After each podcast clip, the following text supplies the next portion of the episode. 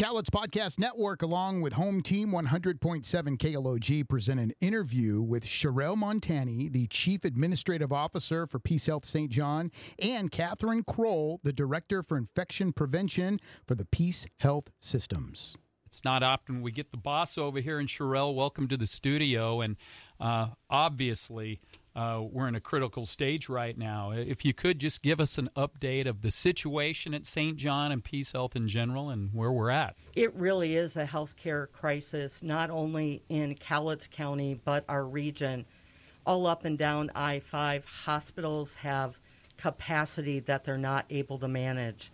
It starts with EMS with a significant amount of calls.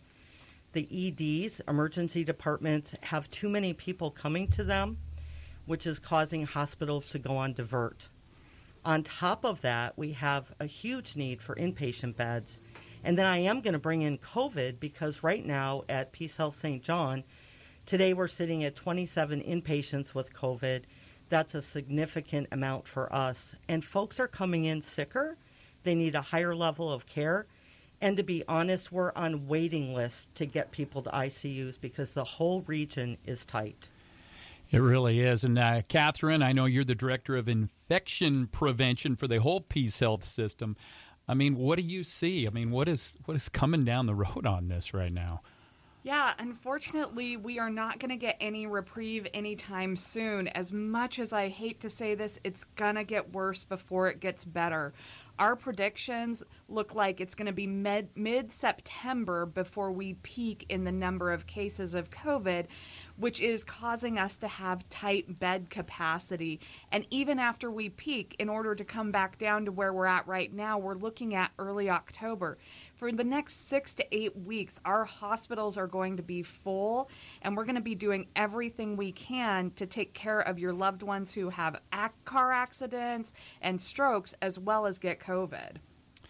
Uh, Sherelle, th- this is always a, a tough deal because uh, obviously we know vaccinations are, are number one. There, there's obviously a group and a pretty large group of folks that just aren't going to go there and and I know you try to keep politics and opinions and things out of this, but uh, uh, just just talk to us a little bit about you know what folks what can do. I mean, I, I just I know your ER is choked right now, and uh, uh, just talk a little bit about you know what the community you know can help with. Yeah, it, it's really disheartening because I think what people don't understand is this is going to challenge everybody to get the health care that they need, whether you're having a stroke, whether you're COVID or non COVID. You know, resources are so limited, and I just want our community to be safe. I live in Longview with my family, and I have seen firsthand. I have a lens into things that other people don't have, and it is so just tragic to see what happens with families when they lose a loved one or we have to send them out somewhere else for care. So please get your vaccination. We know that folks that are vaccinated are not likely to be hospitalized. I don't think we've had anybody hospitalized with COVID at St. John who um, has had a vaccination. And the social distancing, and Catherine, you can probably yeah, and even when we do the rare patients that we see who have been vaccinated and have COVID, they have other pre existing conditions that are driving their need to be hospitalized. But even with all of those, they are doing better. And then the piece around this is if you're not going to get vaccinated, if we can't convince you with our plea this morning, if you're not going to get vaccinated, please do those things that we know prevent the spread of COVID. Stay home when you're sick limit your sm- social groups to a small group of people who you know are not ill, and wear a mask when you're out in public. Yeah, for sure. Now, w- with your ER full, w- where are the patients transferred uh, at this point? So uh, that is very problematic because nobody has capacity. So what right. happens in RED right now is we are holding patients for a long time. So today, 27 uh, COVID patients in our hospital. We have 17 more people in the ED at 7 o'clock this morning who need to be admitted, and we don't have any beds.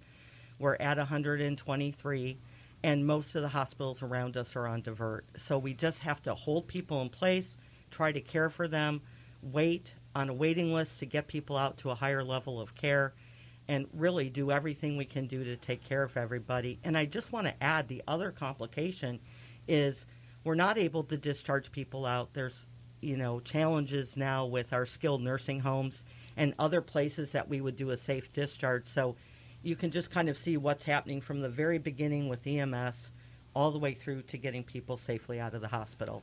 About how long are people waiting in that ER right now? You know, it really depends on their condition, but we definitely have people there overnight and way longer than we would like to have them there. And it honestly, it could be days.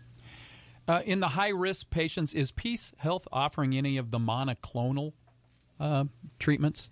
Yeah, we absolutely are. And so we know that the monoclonal antibodies are a way that uh, to prevent someone who is high risk from coming back in and being hospitalized.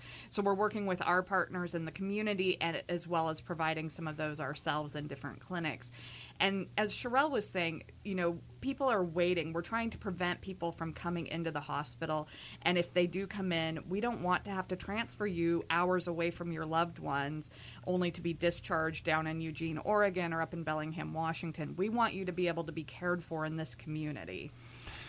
Um, the other thing now is we've got the mandates that are coming up and uh, you're already uh, your staffing's at a stress level right now and then now this is coming uh, just talk a little bit about you know what's uh, what's going to be happening there with some of your staff that may not you know want to get vaccinated. And... That's a great question. Let me tackle that. Uh, Peace Health got out in front of um, some other organizations because we really wanted to get that first shot in everybody's arm because of what Catherine talked about, what we thought was coming in mid September.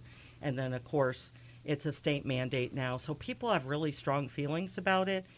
I'll tell you from being short staffed today, we've got 25 to 30 of our caregivers out already COVID related. And so we're not able to have our full complement of staff either way. So I'd rather have them get vaccinated and have everybody be safe. Sure. Who, who's actually providing the care in your COVID units right now? Yeah, it's a combination. So we've expanded one of our floors so we can take up to 32 patients, and then it's our our complement of all of our caregivers, our physicians, our nurses, our techs, anybody who needs to go in and provide the care for them. And we have really clear processes about how we come into the unit and how we exit the unit so that we contain the spread. Well, I know there's a lot of folks that their whole health care is based around the ER just because they may not have a doctor or may not have the health insurance or whatever. And there's people coming in for tests in your ER, and I know that's a huge problem right now. Where can these folks go to try to alleviate the ER crunch? There's lots of locations that people can go to get tested, and, and there's a link in our Facebook page, but please do not come to the emergency department for testing. We're not going to be able to get you results in the time frame that you would like them or need them, and you can really get it accomplished somewhere else. And really, our emergency room is not the place to be when you're coming in for walk-in testing.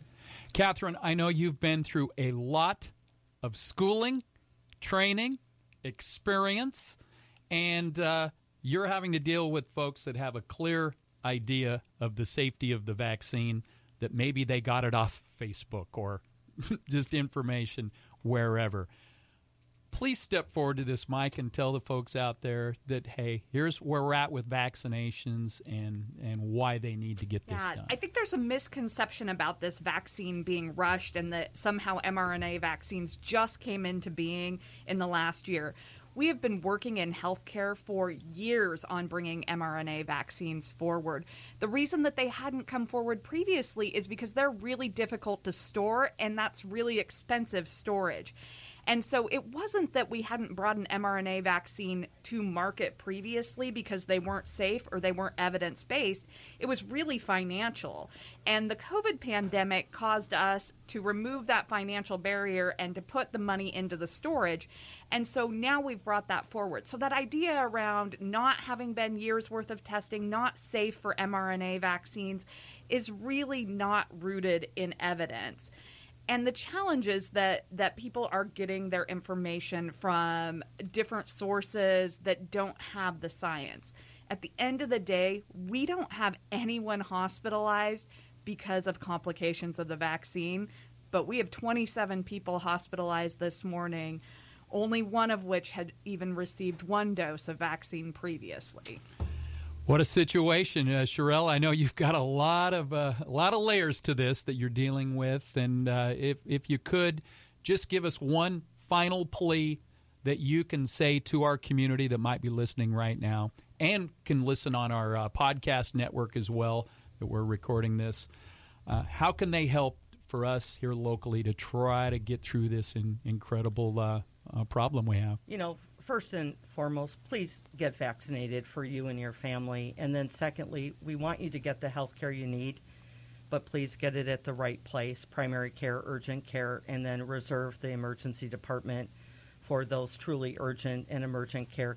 And then please just support all the healthcare workers in our region, Cowlitz County, EMS, first responders, everybody whose lives have been changed, and they're doing everything they can do to take care of each and every one of you. So a shout out to them. Thank you. Absolutely. All right. Uh, Sherelle Montani and Catherine Kroll from Peace Health and St. John Medical Center. Thanks for updating us. Hang in there. Hopefully we can get this, this thing turned around. Thank you. Thank you.